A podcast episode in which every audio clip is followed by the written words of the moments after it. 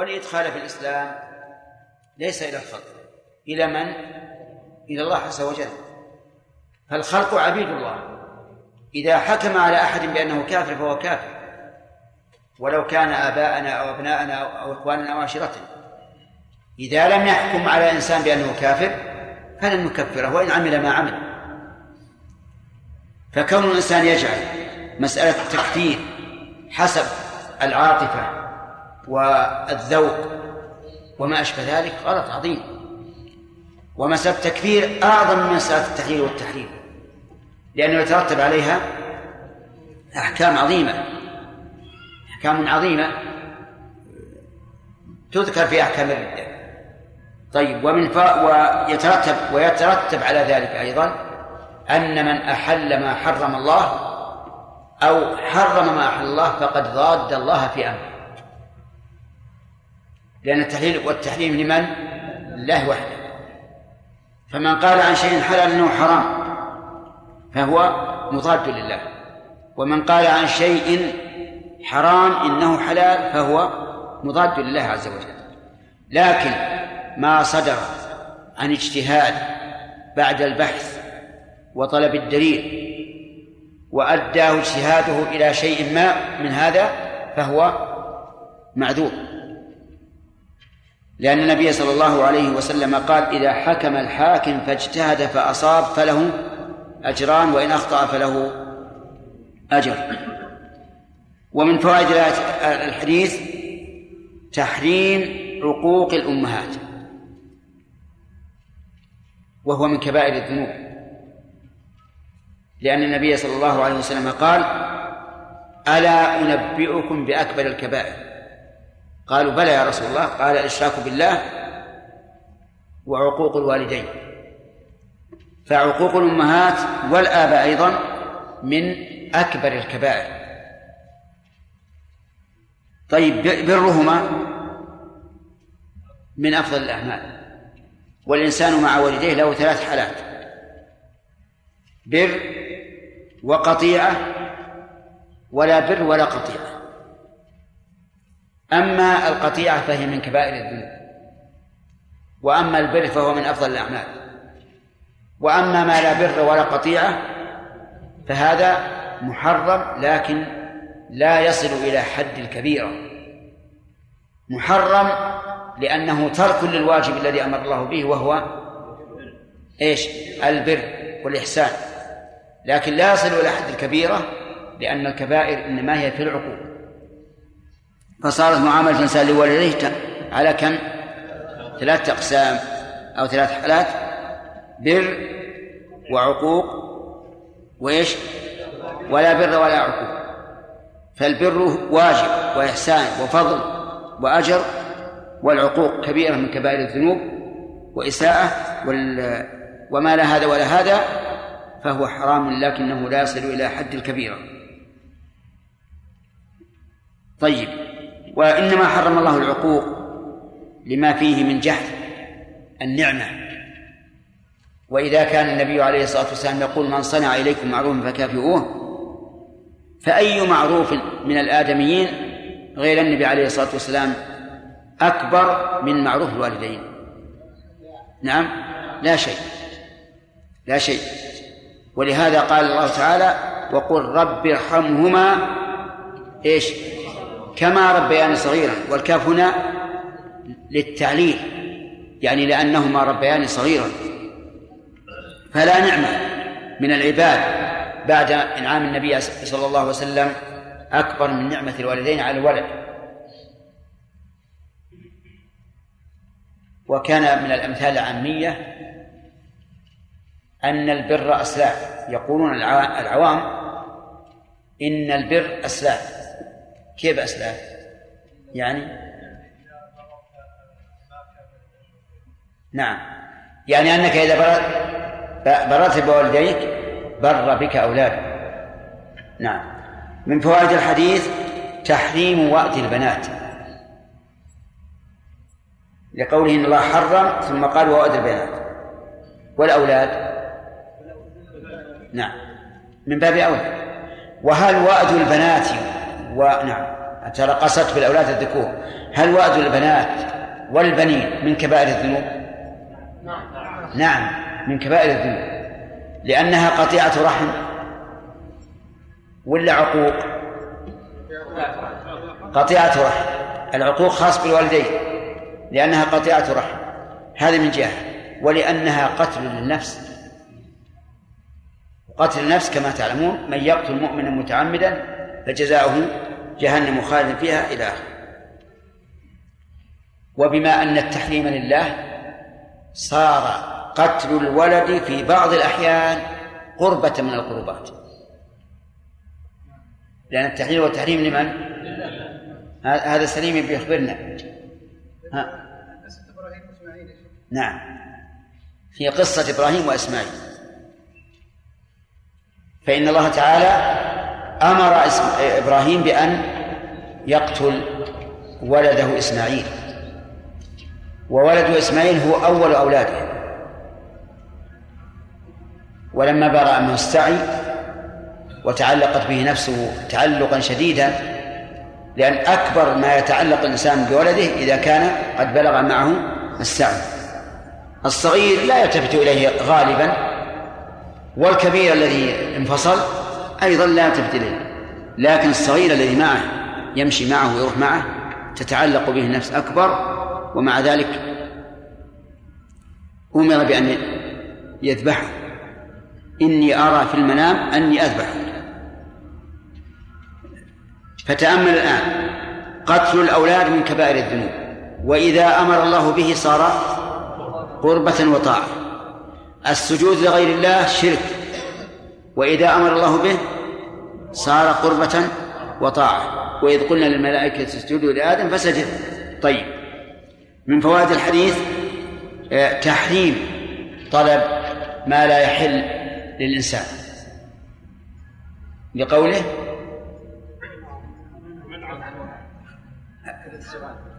آه، الآن سقطتم في حفرة. تحريم طلب ما لا يستحقه الإنسان. أي هات. ما هو تمشون على الترتيب. آه، تحريم منع ما يجب. من قوله منع وهات طيب. هذه الحال كما قلنا في الشرح تدل على أن الإنسان مجبور على البخل بمنعه وعلى الشح بإيش؟ بطلبه.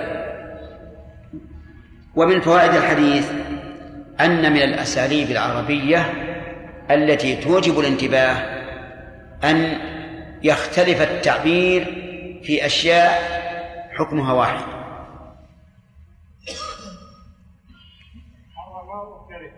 حرم وكره. لأن ما كرهه الله فهو حرام. لكن النبي عليه الصلاة والسلام إذا كان هذا هذا التعبير من عند الرسول عليه الصلاة والسلام وهو الأصل وإنما قلت ذلك لأنه من الجائز أن يكون من تصرف الرواة لكن الأصل أنه كلام النبي عليه الصلاة والسلام. لكن الرسول عبر بهذا وهذا من أجل أن ينتبه الإنسان. ومعلوم لنا جميعا أن الكلام إذا كان على وتيرة واحدة فإن الناس الإنسان لا ينسجم معه انسجاما كثيرا يكون باردا على الذهن. ولهذا بعض الناس بعض القرى الآن يستعملون التنبيه باختلاف الصوت لا باختلاف التعبير. فتجد مثلا قراءته سلسة على طريق واحد ثم إذا به يرفع صوته أو يخفض صوته. فيوجب فيوجب لذلك إيش؟ الانتباه. طيب. من فوائد الحديث أن الله يكره القيل والقال. ولهذا جاء الحديث عن النبي عليه الصلاة والسلام من كان يؤمن بالله واليوم الآخر فليقل خيرا أو ليصمت. من كمال إيمانك أن لا تقول إلا خيرا والعجب أن أن من كان هذا منهجه فإنه يسلم من شرور كثيرة. ومن كثر كلامه كثر سقطه. لكن من قل كلامه وكان لا يتكلم إلا بخير فهذا هو المؤمن وهذا هو السالم. لكن إذا قال قائل إذا كنا لا نتكلم إلا بخير ولا سيما في عصرنا هذا لزم أن نكون دائما سكوتا. نعم؟ ندخل المحل مثلا السلام عليكم السلام كيف أصبحتم كيف أنتم؟ ثم نسكت. من يجيب لنا كلمة فيها خير نقول الخير نوعان. خير مقصود لذاته وخير مقصود إيش؟ لغيره. والأول لا شك أنه أشرف لأن الأول غاية. والثاني دونه لكنه خير. فإذا تكلم الإنسان بكلام هو في حد ذاته ما في خير.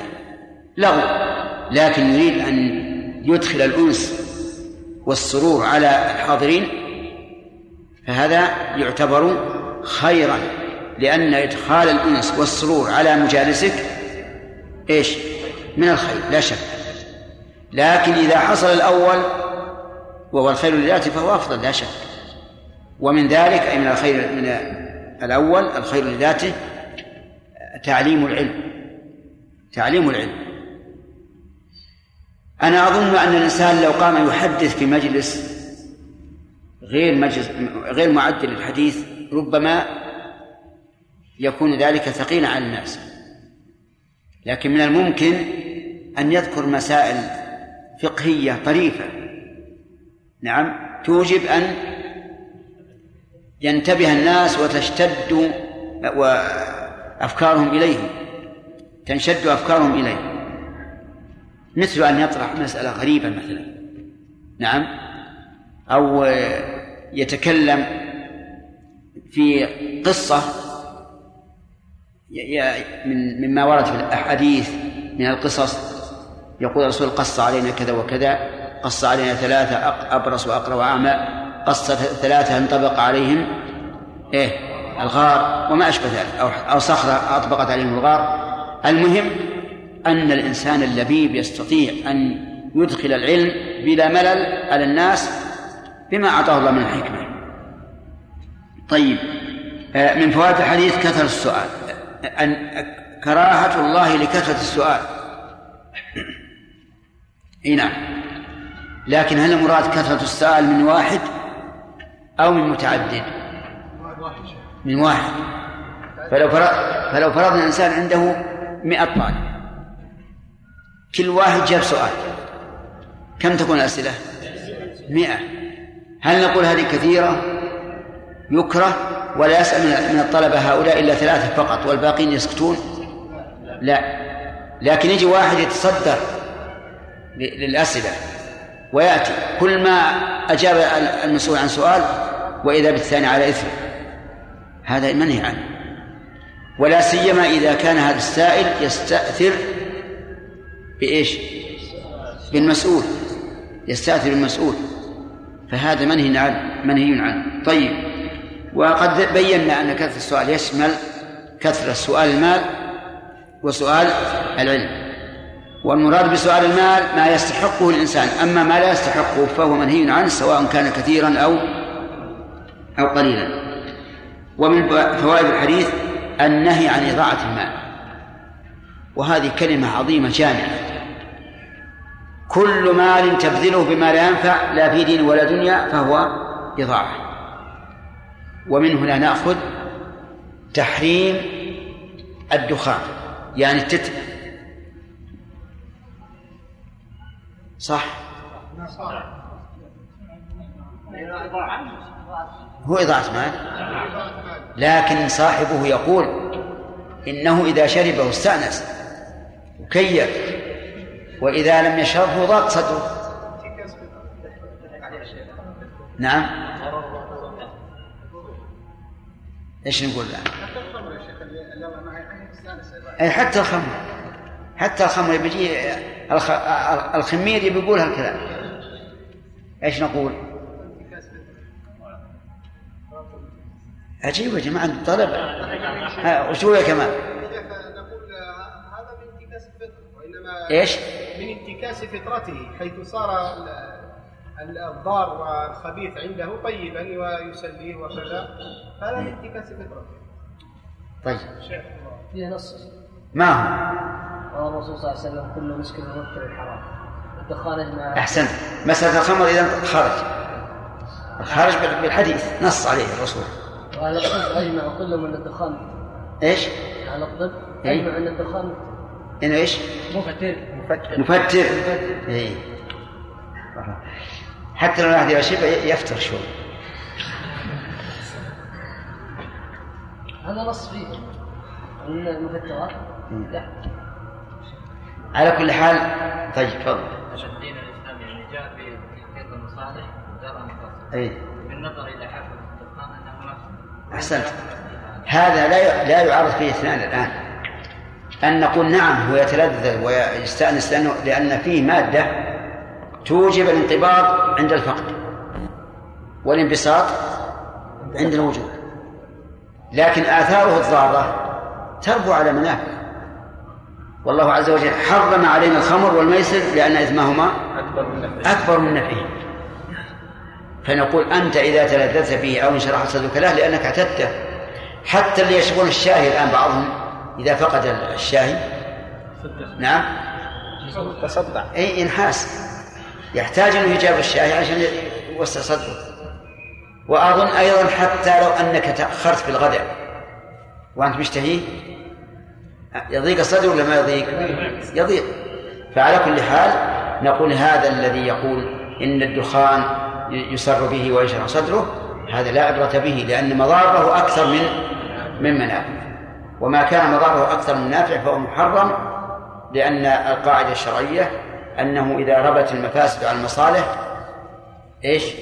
صار الشيء حراما طيب هل من إضاعة المال أن تعطيه السفهاء؟ الجواب نعم. لقوله تعالى ولا تؤتوا السفهاء أموالكم التي جعل الله لكم قياما. ولا شك أن هذا من إضاعة المال. تغطية السبيل يروح يشتري فيه مفرقعات يؤذي الناس وربما يحرقهم. لا هذا حرام. نعم.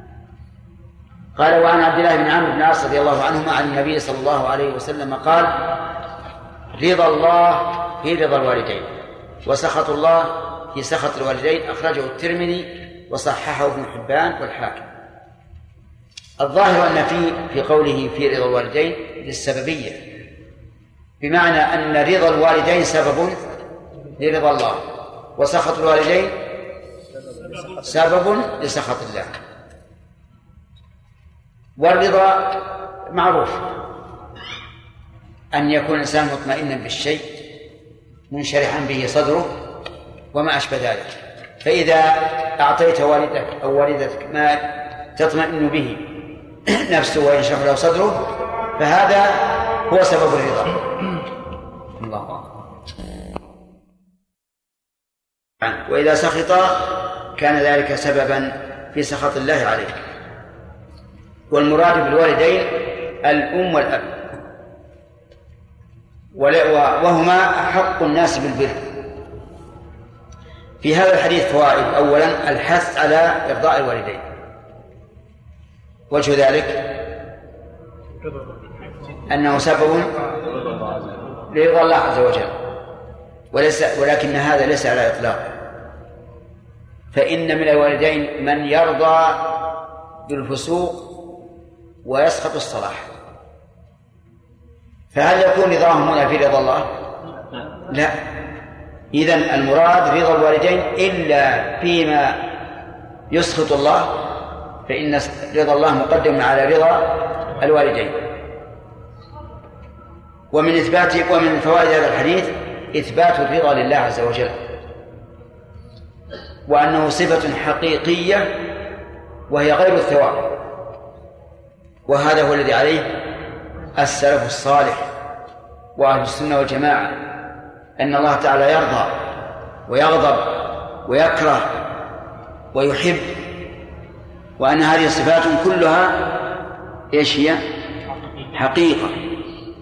لكن من المعلوم أنها لا تشبه رضا المخلوقين أو محبة المخلوقين لأنها أكمل وأعلى.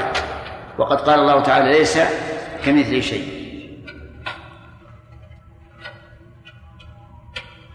ومن فوائد هذا الحديث التحذير من سخط الوالدين. لأنه لأن ذلك سبب لسخط الله. فإن قال قائل إذا سخط شيئا فيه مصلحة للعبد للابن. فيه مصلحة للابن. وليس فيه مضرة عليهما. فهل المعتبر هنا اتقاء سخطهما ولو خسر الولد هذه المنفعة أو بالعكس. العكس. العكس. يعني لو رضي لو سخط شيئا فيه منفعة للولد في دينه أو دنياه قال لا تفعل. مثل يوجد الآن بعض الناس يقول لولده لا تطلب العلم. لا تكن مطوع لا تصحب الشباب المتدين. إن فعلت سنزعل عليك ونفعل هل يطيعهما في هذا؟ لا. لا يطيعهما في هذا. وإن كان وإن كان تركه ليس سخط مسخطا لله لا لأنه ترك كمال فقط. ولكنه فيه مصلحة للابن وليس فيه مضرة على إيش؟ على الوالدين. فإن قال قائل أليس النبي صلى الله عليه وسلم قال ففيهما فجاهد؟ وأمره أن يدع الجهاد وهو فرض كفاية أو سن كفاية. أمره أن يدعه من أجل أن يبقى في شؤون والديه. قلنا بلى قاله الرسول عليه الصلاة والسلام وما قاله الرسول فهو حق. والرسول حاكم وليس محكوما عليه. لكن إذا كان الوالدان محتاجين للولد والجهاد في حقه نفل فأيهما يقدم؟ أه؟ معلوم. حاجة الوالدين لأن دفع حاجة الوالدين واجب. والجهاد وجهاد النفل ليس بواجب. ثم الجهاد أيضا ليس كطلب العلم أو مصاحبة الأخيار. الجهاد فيه عرضة لإيش؟ للموت والقتل. وقد يشق ذلك على الأب والأم. فبينهما فرق. طيب إذا رضا الله في رضا الوالدين ليس على إطلاقه وسخط الله في سخط الوالدين ليس على إطلاقه. واضح؟ طيب لو أن لو أن الأب أو الأم طلبا من ولدهما أن يتزوج بنت عمه مثلا وقال إن لم تفعل فسوف نسخط عليك. ونزعل منك. وقال لا لا أريده. نفسي لا لا تريده. فهل نجبره على أن يتزوجها؟ لا لا نجبره. لأن عدم زواجه بها لا ضرر على أبي على الوالدين فيه. وتزوجه بهما ربما يكون فيه ضرر عليه. ربما تكون نتيجة عكسية. ثم يطلقها بعد أن يدخل بها. وتكون نفرة بينه وبين عمه. إيش؟ أشد. أشد مما لو عدل عن تزوجه بابنة عمه إلى إلى بنت الناس. فالمهم أنه كما قال شيخ الإسلام رحمه الله لا تجب طاعة الوالدين إلا فيما فيه نفع لهما ولا ضرر على على الابن فيه. هذه القاعدة. وإلا لكان بعض بعض الوالدين نسأل الله العافية يأمر ولده بما يضره ولا سيما الأمهات. الأم إذا رأت من الزوج من ابنها إذا رأت من ابنها أنه يحب الزوجة. صارت الزوجة كأنها كأنها ضرة لها. وبعضهم يصرح يقول إما أنا ولا هي؟ نسأل الله العافية. كيف هذا؟ تضيق على الابن. هل يلزمه أن يطلق زوجته؟ لا. ما دامت الأم لم تذكر سببا شرعيا يوجب أن يفارقها فلا يلزمه أن يطلقها وقد سئل الإمام أحمد رحمه الله عن رجل أمره أبوه أن يطلق زوجته. قال له لا تطلقها قال كيف يا أبا عبد الله؟ أليس أليس النبي صلى الله عليه وسلم أمر عبد الله بن عمر أن يطلق امرأته لأن عمر أمره بذلك؟ قال بلى. ولكن هل أبوك عمر؟ الجواب لا. عمر لا يمكن أن يأمر ابنه أن يفارق زوجته إلا لسبب شرعي لا يمكن تحمله. لأن من أكبر المحرمات أن يفرق الإنسان بين رجل وزوجه ولا سيما إذا كان بينهما أولاد. لكن أبو هذا الرجل ربما يكون لهوى في نفسه. لا لمصلحة الزوجة ولا لمصلحة الزوج. وعن وعن عن وعن أنس عن النبي صلى الله عليه وسلم أنه قال والذي نفسي بيده لا يؤمن عبد حتى يحب لجاره ما يحب لنفسه. والذي نفسي بيده. هذا القسم بهذه الصيغة كان النبي صلى الله عليه وسلم يقسم به كثيرا.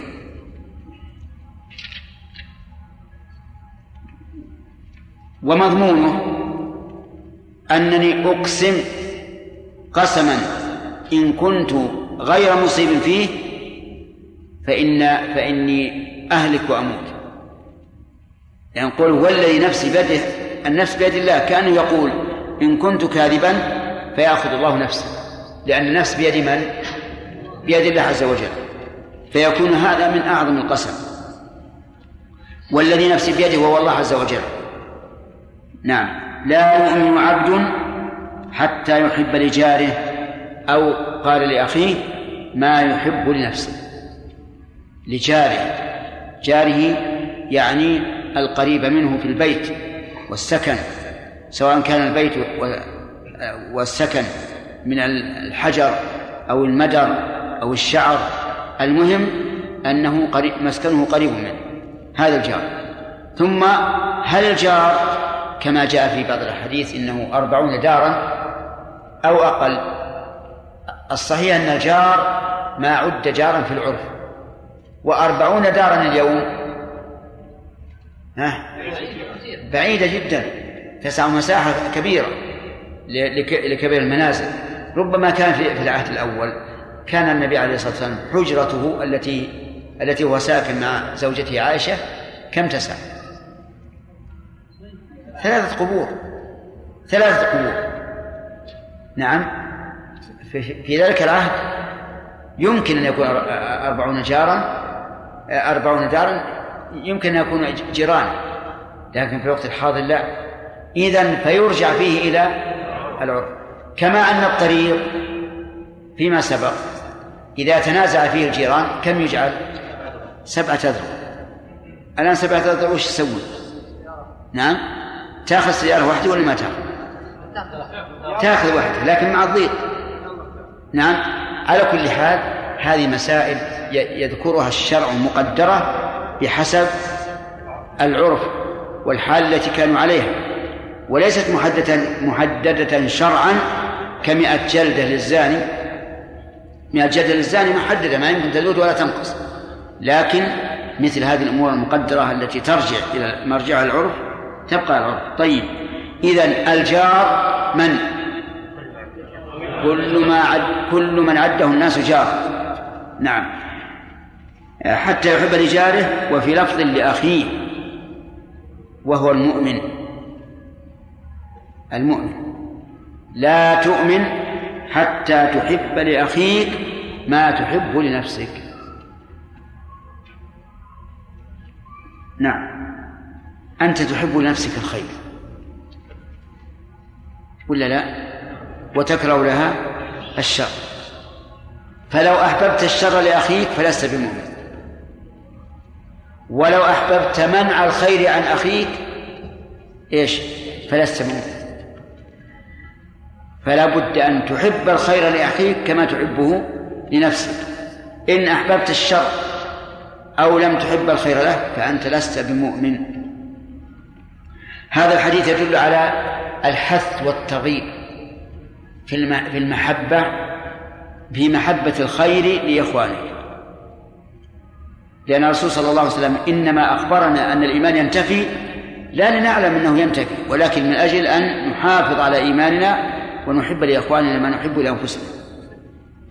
طيب آه، في هذا الحديث فوائد. أولا جواز القسم بهذه الصيغة. وجهه يا أخ أنت. في جواز القسم أنا ما هذا اللي أريد. جواز القسم بهذه الصيغة. نعم. ما هو الدليل على جواز القسم بها؟ أن النبي صلى الله عليه وسلم أقسم بها بارك الله فيك. ومن فوائده جواز الإقسام بغير استقسام يعني جواز أن يقسم الإنسان وإن لم يطلب منه. الأخ؟ أي نعم.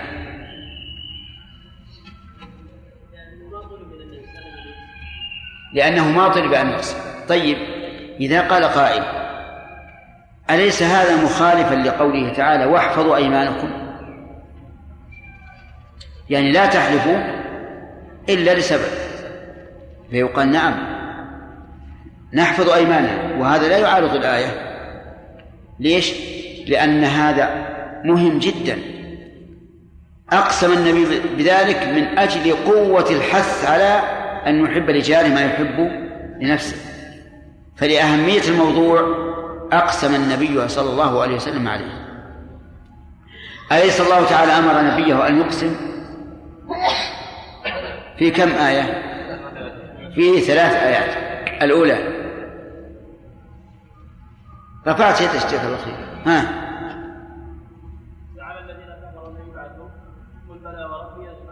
أحسن. الحلف على أن أن أننا سنبعث نعم. الحلف على أن القرآن حق ويستنبئونك حق هو قل إي وربي إنه الحق الثالث. وقال الذين كفروا لا تأتينا الساعة. قل بلى وربي لتأتينكم عالم الغيب. طيب. والنبي صلى الله عليه وسلم أقسم في أكثر من ستين موضعا. لكنه لا يقسم إلا والمقام يقتضي القسم عليه الصلاة والسلام. طيب. ومن فوائد الآية الكريمة أم من فوائد الحديث؟ انتفاء الإيمان عمن لا يحب لجاره أو لأخيه ما يحب لنفسه. وهل هذا يعني الكفر؟ لا لكنه ينتفي عنه كمال الإيمان. كمال الإيمان لأن أهل السنة أجمعوا على أن من لا يحب لأخيه ما يحب نفسه ليس بكافر. لكن انتفى عنه كمال الإيمان. ومن فوائده أنه يجوز نفي الشيء لنفي كماله كما قال النبي عليه الصلاة والسلام لا صلاة بحضرة الطعام. هذا نفي لإيش؟ للكمال. نفي الصلاة لا تكون كاملة بحضرة الطعام أبدا ولا وهو يدافع رغبتان. لكن آه، لا ينفى شيء إلا لانتفاء واجب فيه. ومن ثم نأخذ أنه يجب علينا أن نحب لإخواننا ما نحب لأنفسنا. ومن فوائد هذا الحديث أن أنه يصح أن ينفى الإيمان المطلق عن من عنده مطلق إيمان. لأن هذا الحديث نفي إيش؟ الإيمان المطلق اللي هو الكمال. واستمع إلى قوله تعالى إنما المؤمنون الذين إذا ذكر الله وجدت قلوبهم وإذا تليت عليهم آياته زادتهم إيمانا وعلى ربهم يتوكلون. الذين يقيمون الصلاة ومما رزقناهم ينفقون. إنما المؤمنون يعني ما المؤمنون إلا هؤلاء. لو قلنا أن المراد بهذه الآية مطلق الإيمان لانتفى الإيمان عن كثير من الناس اليوم. من الذين إذا ذكر الله وجه قلوبهم؟ قليل قليل قليل. وإذا تليت عليهم آياته زادتهم إيمان هذا أيضا قليل. كما التوكل قليل. لكن المراد هنا المؤمنون الكمل الذين كمل كمل إيمانا أما قوله تعالى فتحرير رقبة مؤمنة فالمراد مطلق الإيمان. ولهذا يصح أن يعتق الإنسان عبدا فاسقا. ليس بكافر وإن كان مؤمنا وإن كان نعم فاسقا. طيب. إذا نفي الإيمان هنا أي أي نفيين؟ الإيمان المطلق يعني الكامل. ثم قال وعن ابن مسعود رضي الله عنه قال قال سألت رسول الله صلى الله عليه وسلم أي الذنب أعظم؟ قال أن تجعل لله ندا وهو خلقك. ابن مسعود رضي الله عنه من طلبة العلم حقيقة. ويماثله أو يزيد عليه أبو هريرة رضي الله عنه. من أكثر الصحابة سؤالا للنبي صلى الله عليه وسلم. ولهذا لما سأله أي سأل أبو هريرة النبي عليه الصلاة والسلام قال من أسعد الناس بشفاعتك؟ قال لقد ظننت أن لا أحد يسألني غيره أو كلمة نحوها لما أرى من حبك للعلم. طيب ابن مسعود سأل مرة أي ذنب أعظم ومرة سأله أي العمل أحب إلى الله؟ والصحابة يسألون عن ذلك يا إخوان. لا لأجل أن يعرفوا أن هذا أحب إلى الله وهذا أعظم لا من أجل أن يجتنبوه إن كان ذنبا وأن يفعلوه إن كان طاعة. قال أن تجعل لله ندا وهو خلقك. وصدق رسول الله. هذا أعظم الذنب وأشد الجنايات. هذا الذي خلقك أوجدك وأمدك وأعدك ورزقك في بطن أمك وهيأ لك الأبوين ويسر لك الأمور وأخرجك من بطن أمك لا تعلم شيئا وجعل لك السمع والأبصار والأفئدة ومع ذلك تجعل له ندا أي نظيرا ومشابها. هذا أعظم الذنب. الذين يعبدون اللات والعزى ومنات من هذا النوع من هذا النوع. لأنهم جعلوا الله ندا. الذين يقولون إن أولياءهم يدبرون وأئمتهم يدبرون الكون. من هذا النوع أو لا؟ من هذا النوع. الأولون أشركوا بالألوهية وهؤلاء أشركوا بالربوبية. الذين يقولون إن وجه الله ويدي الله كوجوهنا وأيدينا. من هذا النوع؟ نعم من هذا النوع. أن تجعل الله ندا أي نظيرا ومشابها وهو خلقك يعني ولم يخلقك غيره فإذا لم يشركه أحد في خلقك فلا تجعل له شريكا. الثاني قال ثم أي؟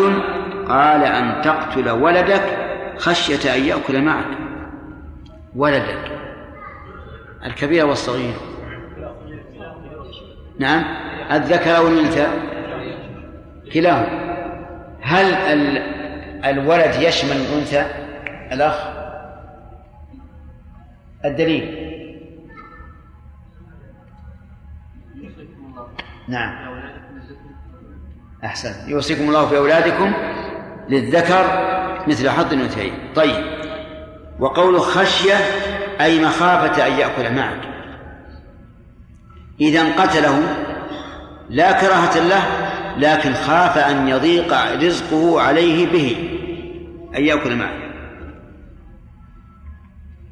يشمل الذكر والأنثى ولا لا؟ يشمل الذكر والأنثى. طيب. قلت ثم أي؟ قال أن تزاني بحليلة جارك والعياذ بالله. من حليلة الجار؟ زوجته أو سريته. لكن الغالب أنها تطلق على الزوجة. كما قال تعالى وحلائل أبنائكم الذين من أصلابهم حلائلهم يعني زوجاتهم. طيب آه يقول في الحديث أن تزاني بحليلة شارك قد يتوقع الإنسان أن يقول لفظا آخر وهو أن تزني. فلماذا قال تزاني؟ لأن تزاني فيه نوع معالجة. فيه نوع معالجة.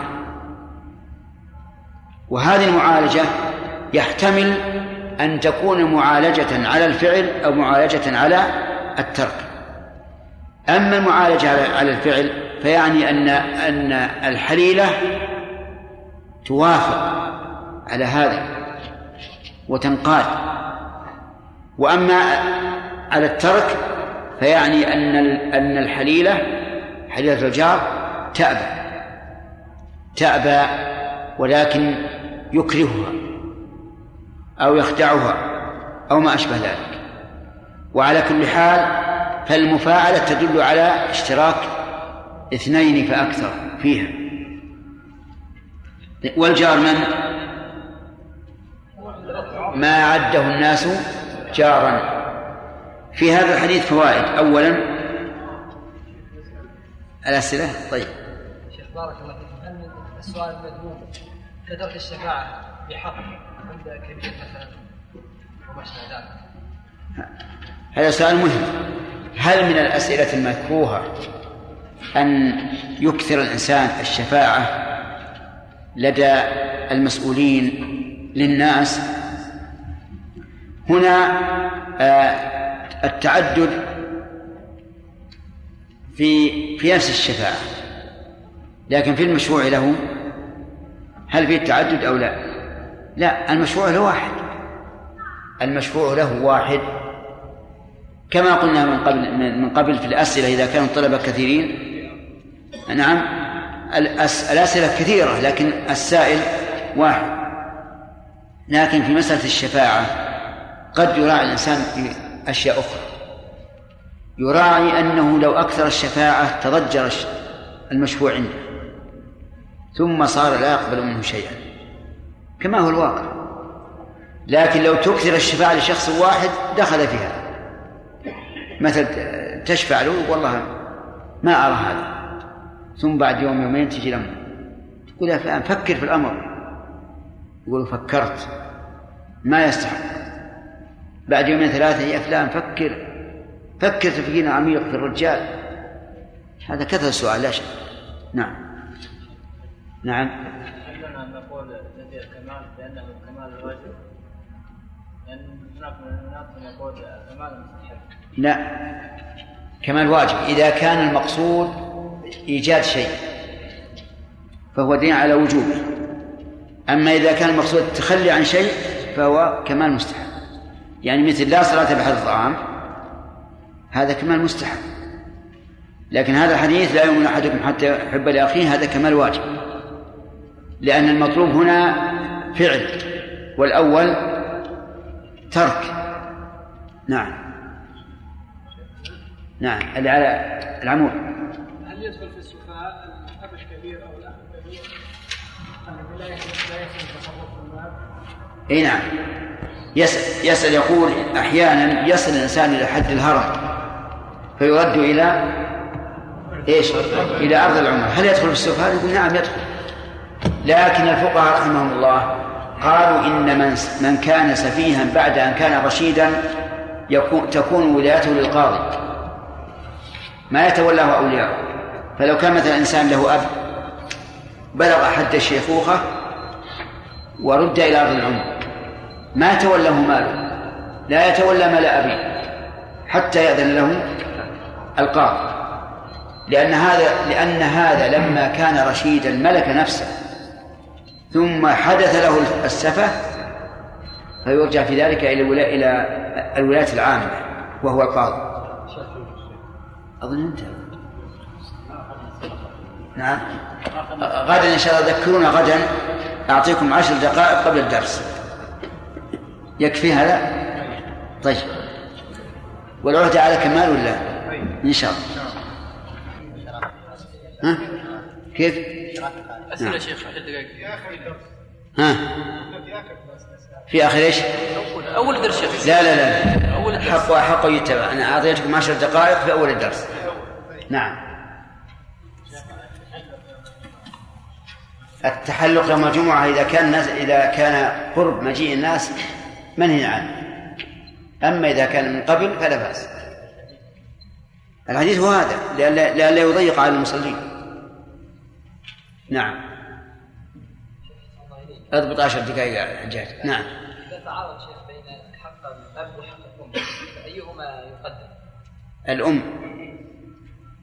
الأم لأن النبي صلى الله عليه وسلم سئل من أحق الناس بحسن صحبتي؟ قال أمك. كرر ثلاث مرات قال أمك قال ثم أبوك. بعض الكتب أن أصحاب الأعراف على جبل بين الجنه والنار.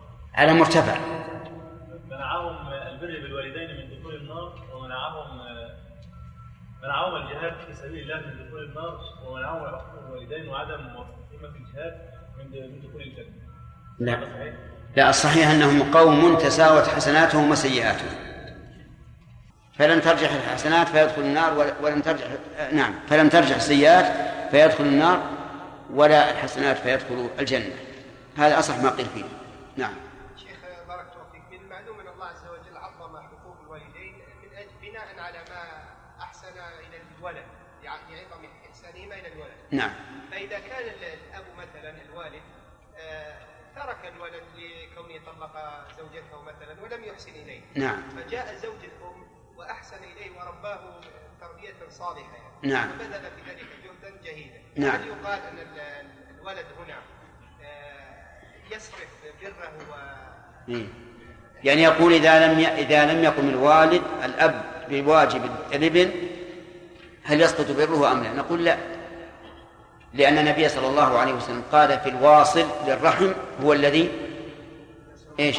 هو الذي إذا قطعت رحمه وصلها فالأب عليه مسؤولية والابن عليه مسؤولية ويبوء يبوء الأب بالإثم وتصرفه مع زوج الأم لا يكون مثابه الأب. يا شيخ لا زوج الأم ليس كالأب لكن نعم من من صنع إليكم معروفا فكافئوه. نعم. واحد اللي وراء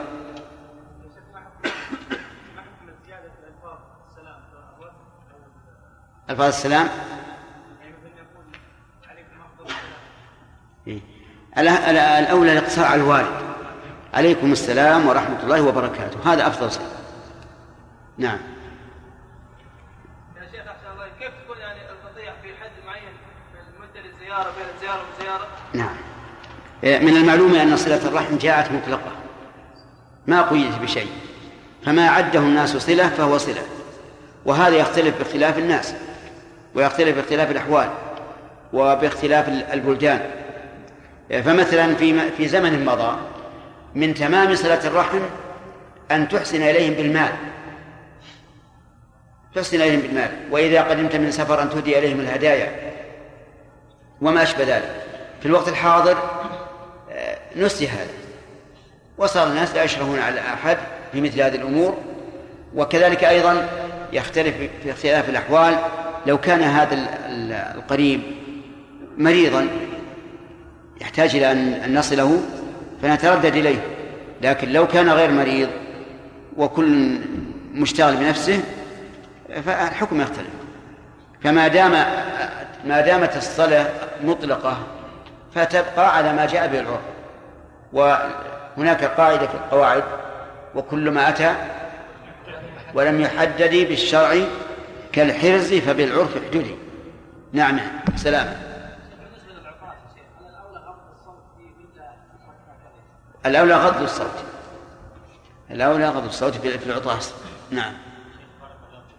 يكون من بعض الاباء والامهات أحيانا طمع فيما ايدي اولادهما إيش؟ يكون عندهما طمع في في أموال أبنائهما.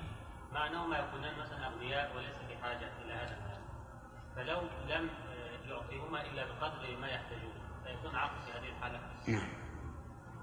سبق لنا الأقوال في هذا. قلنا إنه لا لا يجب على الابن أن يطيع والديه إلا فيما فيه نفع لهما ولا ضرر عليه.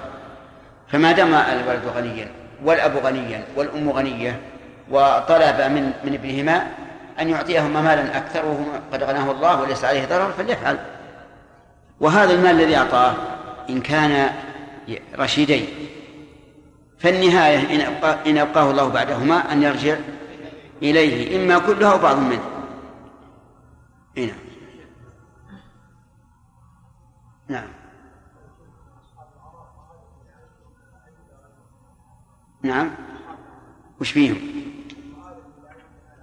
لأن معانهم إلى الجنة. معانهم إلى الجنة. كما في آية الأعراف. لم يدخلوها وهم يطمعون. نعم. قلنا لا يجوز الاكل والشرب بالشمال والعطاء لهما نفس نعم. آه، الأكل والشرب بالشمال قلنا إنه حرام. إلا للضرورة. والأخذ والإعطاء أيضا بالشمال منهي عنه لكنه ليس لي- ليس كالأكل والشرب. هو أقل. بارك الله فيكم. الأصل في النصوص المثبتة العمل بها على عمومها وعلى إطلاقها. لكن هل النفي كذلك شيخ؟ هل إيش؟ نعم. يعني يبني الإنسان على بناء ما عنده فينفي وش يقول؟ هذا جملة معترضة. الأخ عبد الملك بن نبي مطلوب عند باب المسجد للأهمية؟ نعم. مثلا لو سئل الإنسان هل الجنة جنات؟ يعني متعددة بناء على أسماء الفردوس وعدن وما أشبه ذلك. هل ينفي أنها متعددة؟ على ما حصل عنده أم يقول لا؟ لا هذا يحتمل الفردوس وجنة عدن وجنة الخلد ودار السلام. كلها موصوف لموصوف واحد. وجنات باعتبار آه، ساكنين. ما في قاعدة. هذا المثال ال- ال- الذي قلته هذا. وإلا فالأصل أن العام يتناول جميع أفراده. هذا الأصل. نعم.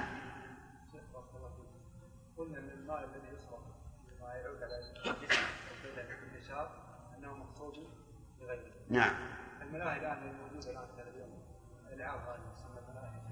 هل صرف المال فيها يعني هذا هو الملاهي وش وش الزين؟ الملاهي تلهم على اسمها اصبر يا سليم الملاهي بارك الله فيك تلهي على اسمها ثم نسمع أنه يكون فيها يعني أشياء غير مرضية.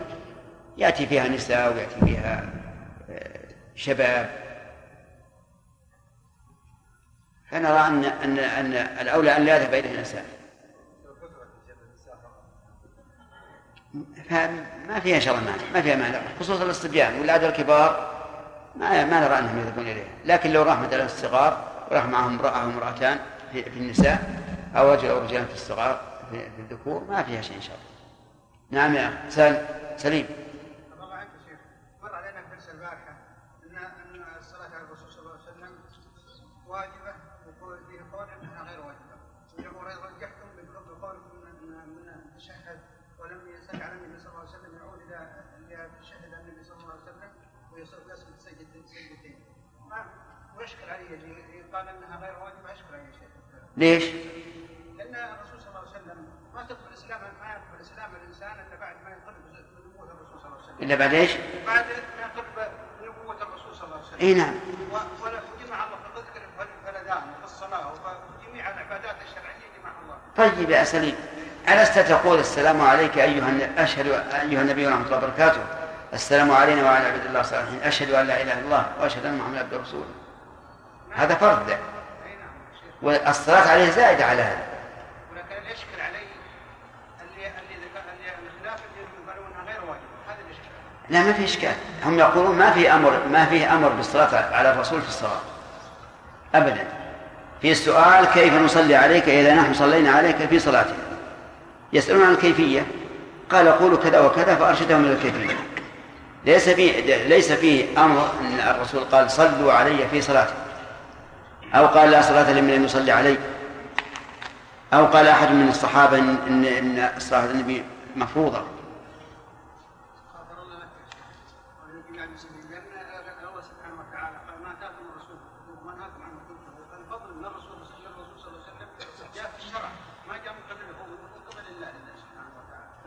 إيه نحن لا ننكرها. لكن فرق بين أن تقول فريضة بمعنى لو صل لو ترك الإنسان الصلاة على النبي بطل صلاته أو تقول إنها مشروعة. بينهم فرق عظيم. نعم. بارك الله فيكم. مر بأن غير المسلم إن سلم آه، بتحية فيرد عليه بمثل تحيته. نعم. آه، وهذا من حيث من حيث الاستدلال لا إشكال عليه. آه، لقوله تعالى للآية. نعم. ولكن إن سلم علينا بتحية يعني لا يمكن أن نرد عليه بمثلها. كأن يقول مثلا صبحكم الله بالخير والرضا من الله يعني تعالى أو كذا. نعم. فإن ردينا عليه بمثلها فهو لا يستحق رضا الله ولا يستحق يعني الخير و... لا نقول سبحك الله بالخير. والخير المال ما هو بخير. وإنه لحب الخير لشديد. أما نعم الرضا فهذه فيها نظر. فيها نظر لأن الله لا يرضى عن القوم الفاسقين ولا عن القوم الكافرين. على كل حال إذا سلم علينا بتحية لا لا تليق به ما نرد عليه. ولو سلم تسليما كاملا. السلام عليكم ورحمة الله وبركاته. أقول عليكم السلام ورحمة الله وبركاته. وكيف؟ بارك الله فيك. كيف؟ يعني المعنى المعنى ما يستحق هذا هو. ليش؟ ما يستحق ما يستحق أن الله يرحمه ويتوب عليه ويسلم. نعم. وبركاته. وبركة أيضا. بعض العلماء قال ادعو الله له بالبركة لأنه لا- إذا إذا زاد ماله زادت الجزية. إي نعم. على كل حال آه، الآية واضحة لكن مسألة الرضا هي اللي الإنسان يتوقف فيها. نعم. انتهى الوقت.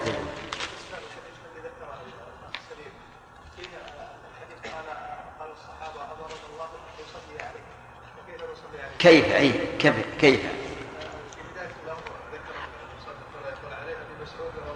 قال قال بشير بن سعد يا رسول الله اراد الله ان يصلي عليك فكيف يصلي عليك؟ نعم كيف؟ كيف؟ مو هو قال يا أيها الذين آمنوا صلوا عليه وسلموا تسليما؟ فهم سألوا عن الكيفية. على كل حال الاحتياط لا شك أن- تصلي على النبي. لكن إحنا ذكرنا ال- ال- الجواب قلنا أن الإنسان من نسي أن يصلي على النبي صلى الله صلى الله عليه وسلم وسلم فهو يرجع ويصلي على النبي صلى الله عليه وسلم ويسلم ثم يسجد السهو سجدتين ويسلم. وقلنا هذا على قول من يرى أنها ركن أما على قول من يرى أنها سنة فلا حاجة. إي نعم. ركن. المذهب أنها ركن. نعم. سم. بسم الله الرحمن الرحيم.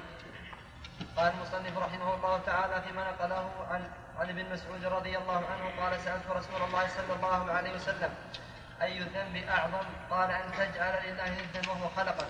قلت ثم أي؟ قال أن تقتل ولدك خشية أن يأكل معك. قلت ثم أي قال أن تزاني بحليلة جارك. متفق عليه. وعن عبد الله بن عمرو بن العاص رضي الله عنهما أن رسول الله صلى الله عليه وسلم قال من الكبائر شتم الرجل والديه قيل وهل يسب الرجل والديه؟ قال نعم يسب أبا الرجل فيسب, أب فيسب الرجل أباه ويسب أمه فيسب أمه. متفق عليه. بسم الله الرحمن الرحيم. حديث مسعود سبق شرحه. فوائد. نعم. فوائده ذكرنا أن من فوائده حرص.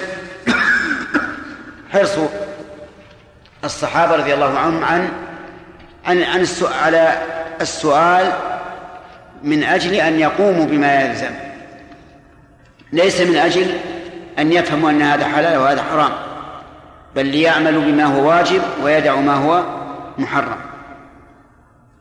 ومن فوائد هذا الحديث حرص ابن مسعود رضي الله عنه على أكمل الأعمال وأكمل الآثام. ففي أكمل الأعمال قال يا رسول الله أي الأعمال أحب إلى الله؟ في الآثام قال أي الذنب أعظم؟ ومن فوائد هذا الحديث أن الذنوب تتفاوت في العظم كما أن الأعمال الصالحة تتفاوت أيضا في الفضل. يلزم من ذلك تفاوت العمال. تفاوت العمال. فإذا تفاوت العمل لازم أن يتفاوت العامل. وعلى هذا في- فيمكن أن يكون في الإنسان خصال كبيرة من الذنوب وخصال صغيرة من الذنوب. ومن فوائد هذا الحديث أن الشرك أعظم الذنوب. لقول النبي صلى الله عليه وسلم أن تجعل الله ندا وهو خلقك ومن فوائد هذا الحديث سفاهة أولئك القوم الذين أشركوا بالله في عبادته حيث أشركوا به في عبادته ولم يشركوا به في إيش؟ في خلقه. ولهذا قال وهو خلقك. المشركون في عهد الرسول عليه الصلاة والسلام وقبله إذا سئلوا من خلقهم قالوا الله ولئن سألتهم من خلقهم ليقولون الله. قال الله تعالى فأنا يؤفكون أي كيف يصرفون عن الحق؟ وهم يقرون بما يقتضيه. ومن فوائد هذا هذا الحديث أن الخالق هو الله وحده فعلى الإنسان أن يتذكر من أوجدك من العدم؟ الجواب الله عز وجل. لا الأبوان ولا غيرهم غيرهما. لكن الأبوان سبب لا شك. وأما الذي خلقك فهو الله عز وجل.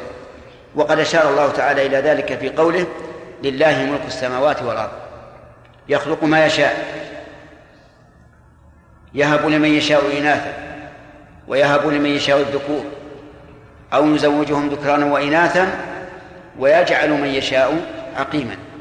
فالأقسام كم؟ أربعة. كل هذا يعود إلى الله عز وجل. لا الأب يستطيع أن يجعل الجنين ذكرا ولا الأم أن تستطيع أن تجعله أنثى. ومن فوائد هذا الحديث عظم قتل الولد سواء كان ذكرا أو أو أنثى. لأنه يلي إيش؟ يلي الشرك بالله عز وجل. ومن فوائد هذا هذا الحديث أن من قتل ولده لا لخوف لا لخوف أن يأكل معه فذنبه أهون. توافقون على هذا؟ أو يقال أو يقال إن هذا القيد بناء على الغالب. الغالب أن الذين يقتلون أولادهم في الجاهلية منهم من يقتله يقتل ابنته يئدها خوفا من العار. ومنهم من يقتل الأولاد الذكور والإناث خوفا من الإملاق. قال الله تعالى ولا تقتلوا أولادكم خشية إملاق إذن فيكون قول النبي صلى الله عليه وسلم خشية أن يأكل معك قيدا أغلبيا. والقيد الأغلبي ليس له مفهوم. ليس له مفهوم. نعم إذن نقول أن قتل الولد من أعظم الذنوب وهو يلي الشرك بالله عز وجل سواء قتله خوف أن يأكل معه أو لعداوة بينه وبينه أو لغير ذلك. لأنه في الواقع جمع بين العدوان بالقتل والعدوان بالقطيعة. نعم. الآن نسأل في القرآن الكريم يقول الله تعالى ولا تقتلوا أولادكم من إملاق نحن نرزقكم وإياهم. وفي الآية الأخرى ولا تقتلوا أولادكم خشية إملاق نحن نرزقهم وإياكم فهل هذا يدل على أن قتلهم يكون إما من من الفقر وإما من توقع الفقر؟ ها؟ نعم. أي الآيتين التي تدل على المعنى الأول؟ قوله من إملاق. ولهذا قدم رزق القاتلين على رزق المقتولين. فقال من إملاق نحن نرزقكم وإياهم. وفي الآية الثانية خشية إملاق يعني خشية فقر متوقع فقدم رزق المقتولين على رزق القاتلين. لأن القاتلين لم لم يكونوا فقراء. لكن يخشون الفقر. فقال نحن نرزقهم وإياكم. من فوائد هذا الحديث آه، أن الزنا بحليلة الجار أعظم من الزنا بالأجنبية.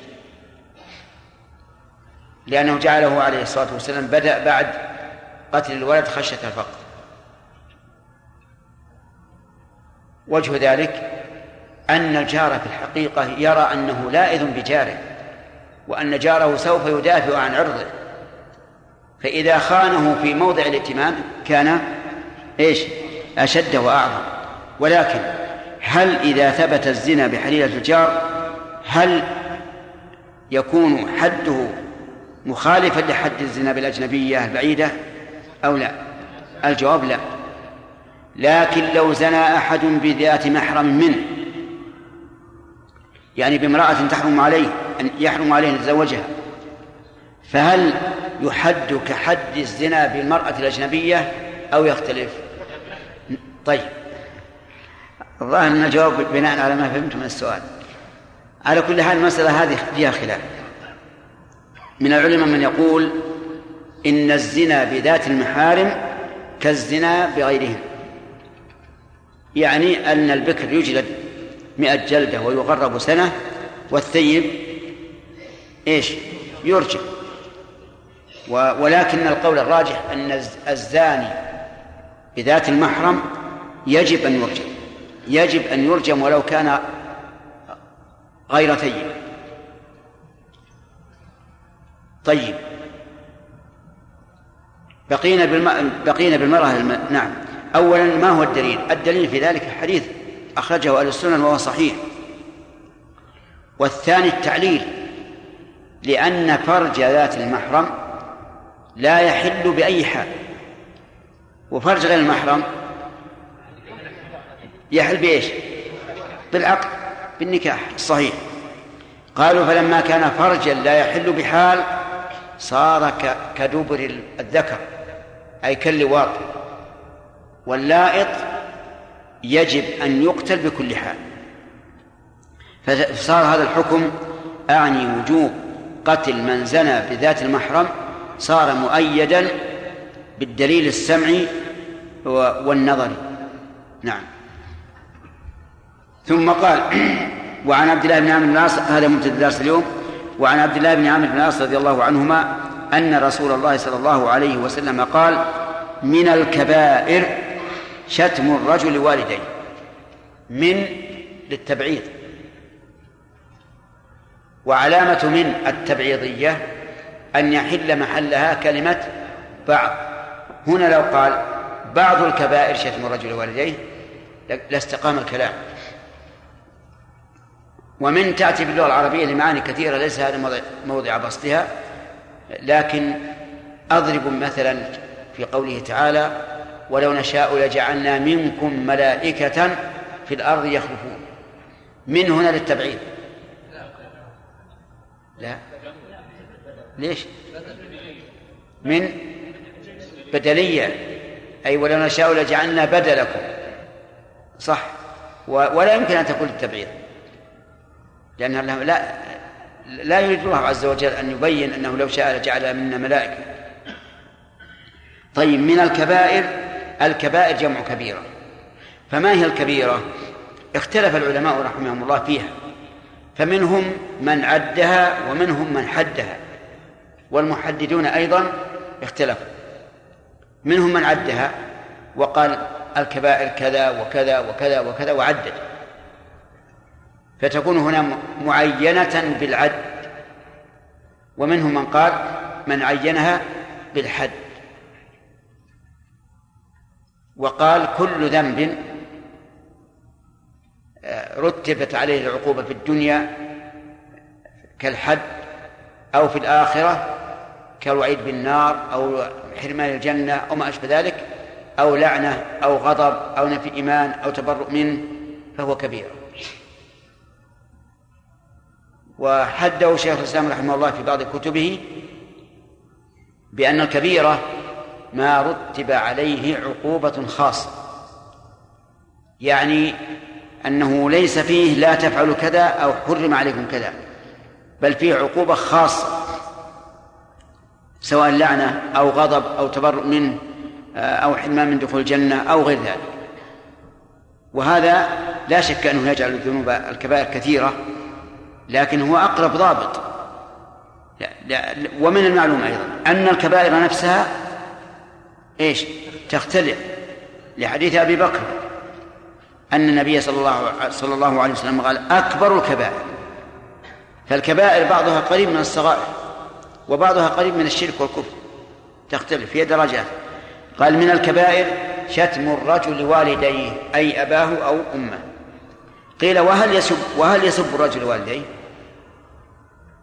يعني الصحابة استبعدوا أن الرجل يشتم والديه. وهو كذلك بعيد. أن الرجل يقول لأبيه أو أمه سبا وشتما هذا من أبعد ما يكون. ولكن النبي عليه الصلاة والسلام قال نعم إلا أنه من من طريق غير مباشر. فقال صلى الله عليه وسلم نعم يسب أبا الرجل فيسب الرجل أباه ويسب أمه فيسب أمه متفق عليه. وهذا مباشر ولا غير مباشر؟ غير مباشر. أما مباشر أن يسبه سبا مباشرا فهذا بعيد. لكن في وقتنا الآن في وقتنا الحاضر هل يسب أباه سبا مباشرا؟ نعم. أي نعم. كثير. وكذلك يسب أمه سبا مباشرا. لكن في عهد الصحابة وفي عهد الشيم العرب لا يمكن أن الرجل يسب أباه أو أمه. في هذا الحديث فوائد منها أن الذنوب قسمان صغائر وكبائر. ومنها أن شتم الرجل أباه وأمه من كبائر الذنوب لأنه عقوق وأي عقوق نسأل الله العافية. ومنها آه، مراجعة النبي مراجعة الصحابة لرسول الله صلى الله عليه وعلى آله وسلم وأن صدره عليه الصلاة والسلام يتسع لذلك. ويرحب به. وهكذا ينبغي للإنسان أن يكون صدره رحبا في في المراجعة. لكن بشرط أن يعلم حسن القصد من المراجعة. أما إذا علم أن التعنت أو الإحراج أو ما أشبه ذلك فله الحق أن يغضب وله الحق أن يمنع الجواب. لأن الله قال للرسول عليه الصلاة والسلام فإن جاءوك فاحكم بينهم أو أعرض عنهم لأن اليهود يسألون الرسول عليه الصلاة والسلام أسئلة تعنت. فخيره الله بين أن يجيبهم أو لا. وكذلك الأئمة كانوا يغضبون على من سأل سؤالا في غير محله. ماذا ماذا صنع مالك لما سئل عن استواء على العرش؟ وقيل له كيف استوى؟ أطلق برأسه حتى علاه حتى علاه العرق وقال للرجل ما أراك إلا مبتدعا. وهذا سب له بالقول. ثم أمر به أن يخرج ويطرد يطرد من مسجد النبي صلى الله عليه وسلم. لكن من علمت منه حسن القصد وأنه يريد الوصول إلى الفائدة أو هو مستفيد لكن يريد أن يفيد غيره من من الحاضرين فليكن صدرك رحبا والحمد لله الحق قد يكون مع أصغر القوم. أليس كذلك؟ وإذا كان هكذا فالواجب أن يكون أن يكون صدر الإنسان رحبا الصحابة رضي الله عنهم يسألون الرسول عليه الصلاة والسلام أشياء ليتبين لهم الأمر. قالوا وهل يسب الرجل والديه؟ قال نعم. ومن فوائد هذا الحديث حسن تعليم الرسول عليه الصلاة والسلام وكشفه للمسائل الغامضة لقوله يسب أبا الرجل. بين وجهة ذلك بقول يسب أبا الرجل. ومن فوائد هذا الحديث أن الجواب بنعم جواب إيش؟ صحيح طيب والجواب بإيه؟ واحد سألناه هل فلان يطلبك مئة ريال؟ قال إيه؟ ها؟ جواب نعم في القرآن ويستنبئونك أحق هو قل إي وربي إنه الحق فإي هذا بمعنى إيه هي هي بس نحن زدنا عليها ها استكت طيب. ما هو هذا سؤال يا سليم؟ إيه هي جواب مثل نعم تماما. فإذا قيل للرجل أطلقت امرأة قال إيه. فهي كقوله نعم. ألك ألي فلان عندك كذا؟ قال إيه. طيب. من فوائد هذا الحديث أن الوسائل لها أحكام المقاصد أن الوسائل لها أحكام المقاصد. من أين أخذت؟ من كونه يسب أبا الرجل فيسب الرجل أباه ويسب أمه فيسب أمه. ومنها سد الذرائع. يعني ما كان ذريعة لمحرم فهو محرم. لهذا لهذا الجملة يسب أبا الرجل فيسب أباه ويسب أمه فيسب أمه. ويدل على سد الذرائع يا عبد الرحمن إبراهيم.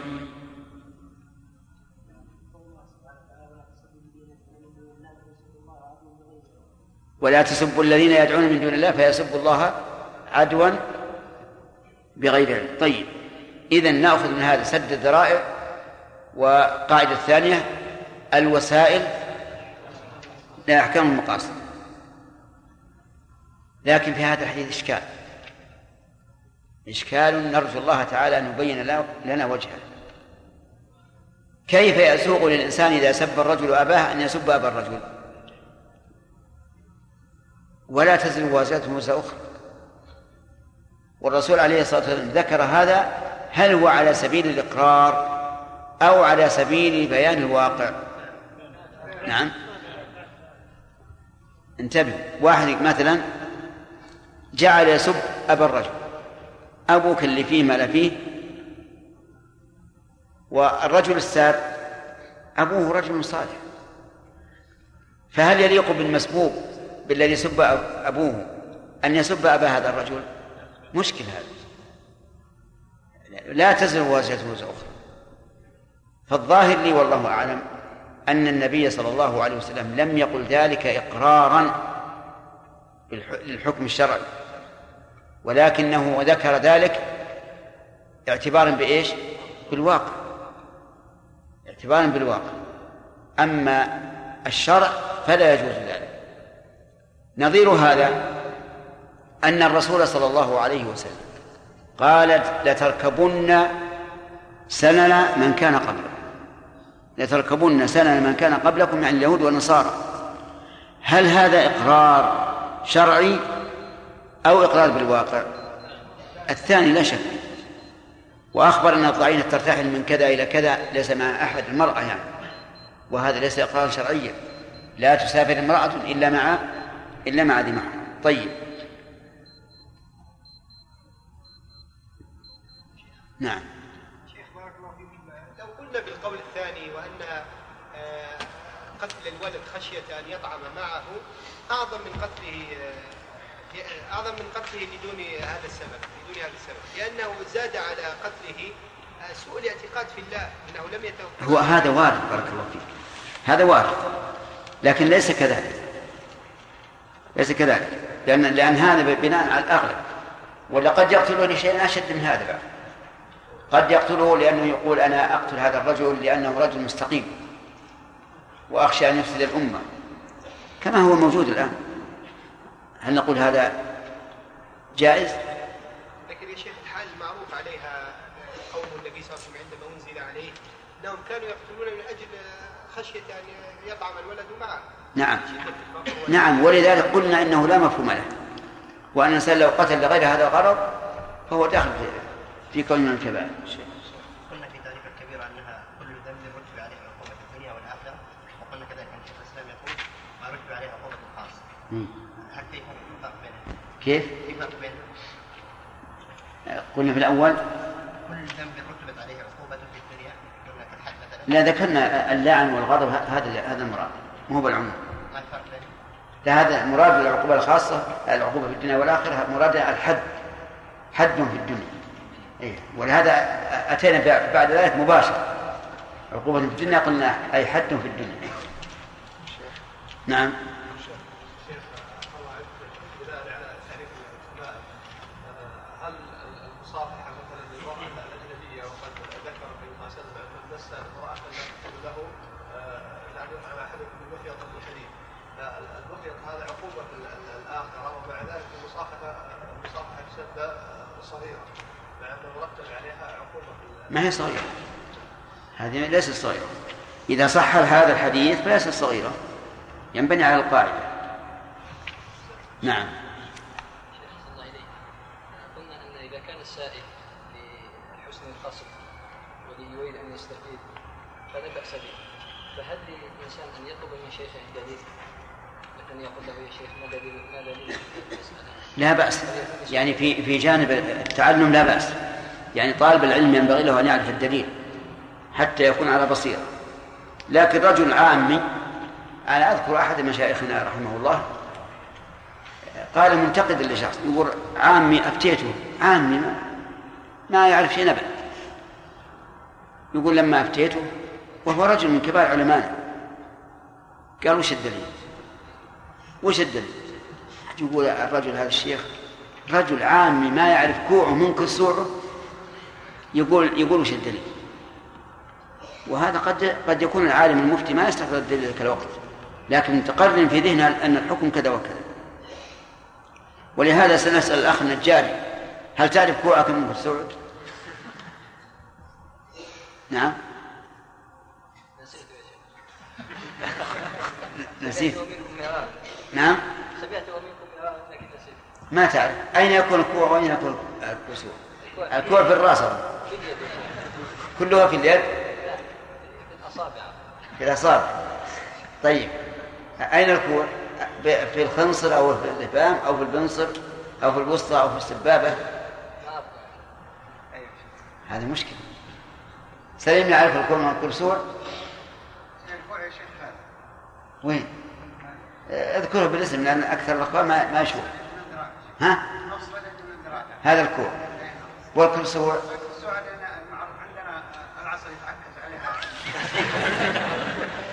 عليها ال- العكاز يعني؟ لا. هذا ما هو صحيح عبيد الله. يعني هو مفصل الكف من من الذراع. في ثلاث في مفصل الكف من الذراع ثلاث أشياء. كوع وكسوع ورسل. نعم. طيب. الكوع مال الإبهام. هذا. والكسوع مالي الخنصر. وما بينهما؟ الرسل. تمام. نعم. في بيت. أنشدناكم إياه وعظم يلي الإبهام كوع. سجلها الآن. وعظم يلي الإبهام كوع. وما يلي لخنصره الكرسوع والرسغ ما وسط. وعظم يلي الإبهام كوع وما يلي لخنصره الكرسوع والرسغ ما وسط. وعظم يلي إبهام رجل وعظم هذا بيت ثاني. وعظم يلي إبهام رجل ملقب. وعظم يلي إبهام رجل ملقب ببوع. ببوع. ببوع فخذ بالعلم واحذر من الغلط. خذ بالعلم واحذر من الغلط. طيب. نعم.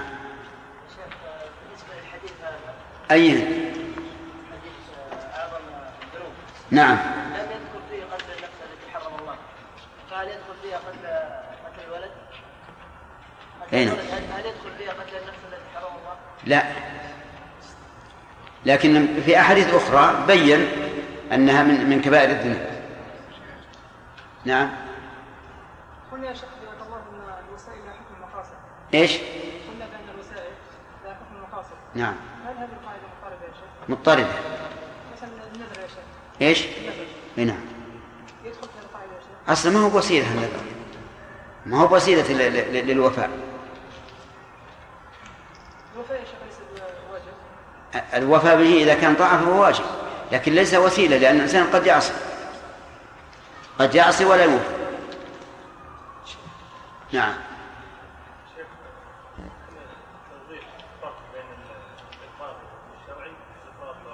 إيش؟ نعم نعم. يعني هل, الرسول عليه الصلاة والسلام لما ذكر أنه يسب الرجل فيسب أباه؟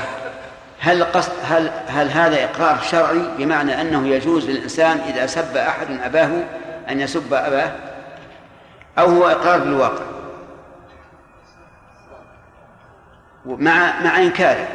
وذكرنا لهذا مثلا واضحا وهو أن الرسول قال تركبون سنن من كان قبلكم يعني اليهود والنصارى وما ذلك حرام علينا. الله أكبر.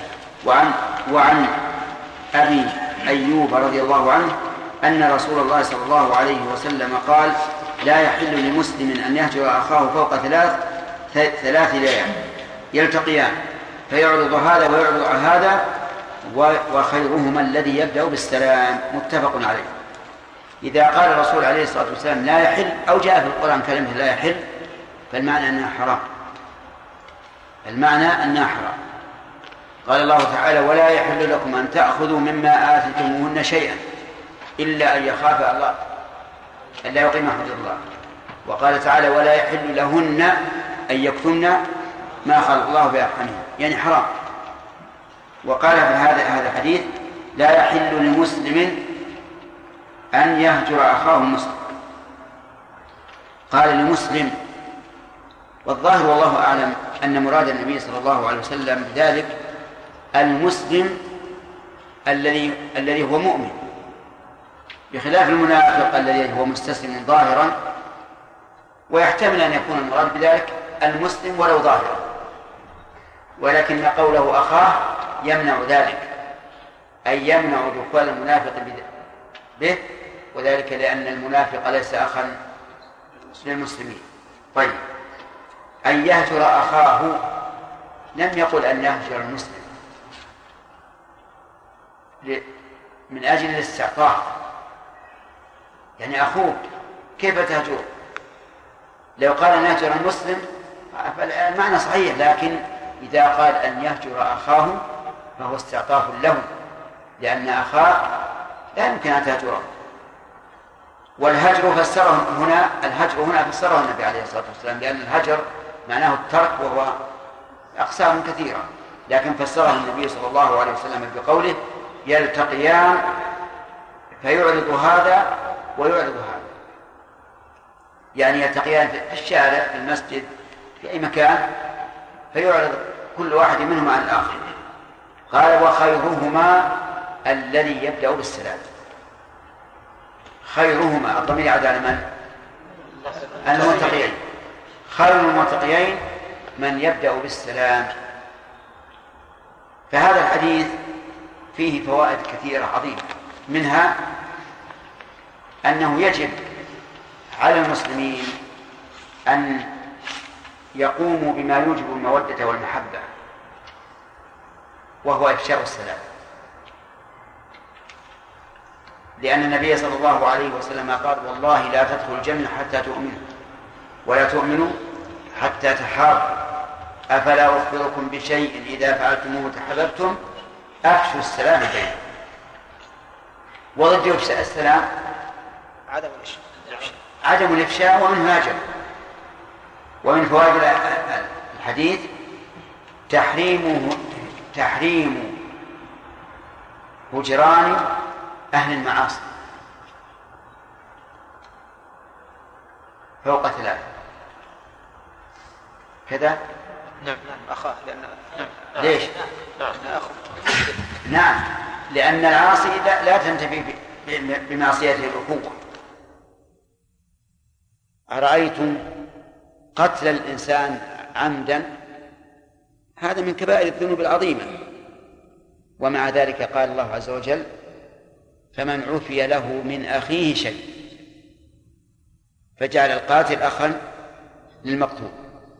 وكذلك قتال المؤمن سماه الرسول إيش؟ كفرا. قال سباب المسلم فسوق وقتاله كفر. ومع ذلك قال الله تعالى وإن طائفتان من المؤمنين اقتتلوا فأصلحوا بينهما إلى قوله إنما المؤمنون إنما المؤمنون إخوة فأصلحوا بين أخوين. وهذه ذنوب عظيمة.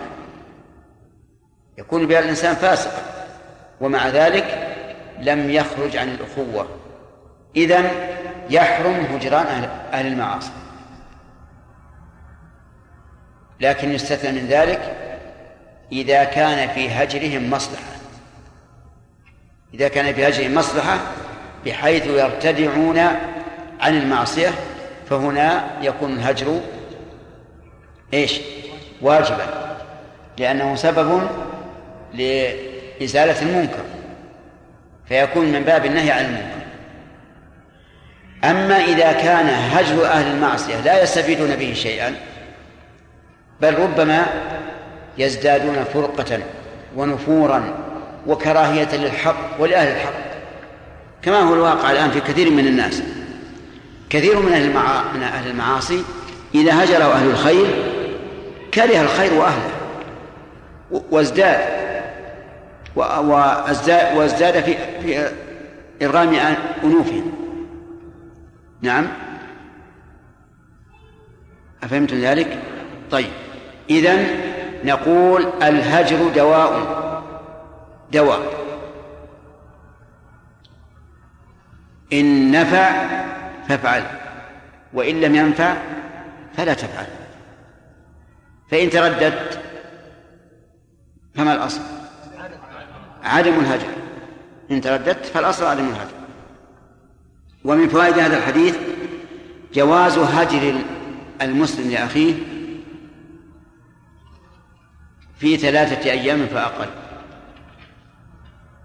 لقوله فوق ثلاث. فدل ذلك بمفهومه على أنه يجوز هجره من ثلاث فأقل. كيف ذلك؟ لأن الإنسان قد يقع في نفسه على أخيه شيء شره أو سوء تفاهم.